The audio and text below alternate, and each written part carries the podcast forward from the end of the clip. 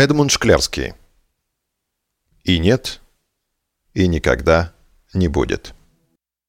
Глава 14. Хаос и Соах. «Не исключено», — думал Т, — «что я могу стать той последней каплей, которая переполнит хаос.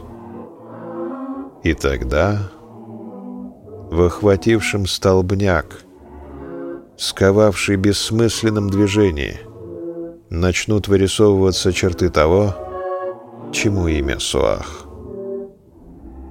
Четкими движениями создаст он новый порядок, выжигая каленым железом случайное, изгоняя огненными заклинаниями его из всего сущего.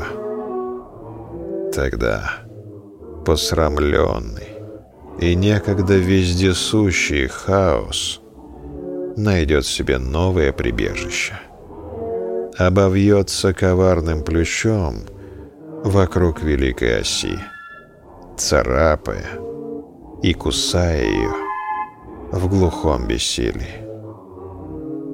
Не раз потом хитромудрые знатоки кармы будут бить себя по лбу, недоумевая, почему действующие веками законы стали давать сбой.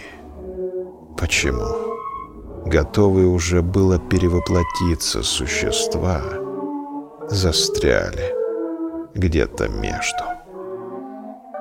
Не в силах осознать метаморфозы, хитромудрые продолжали истязать себя и проклинали попеременно то хаос, то суах.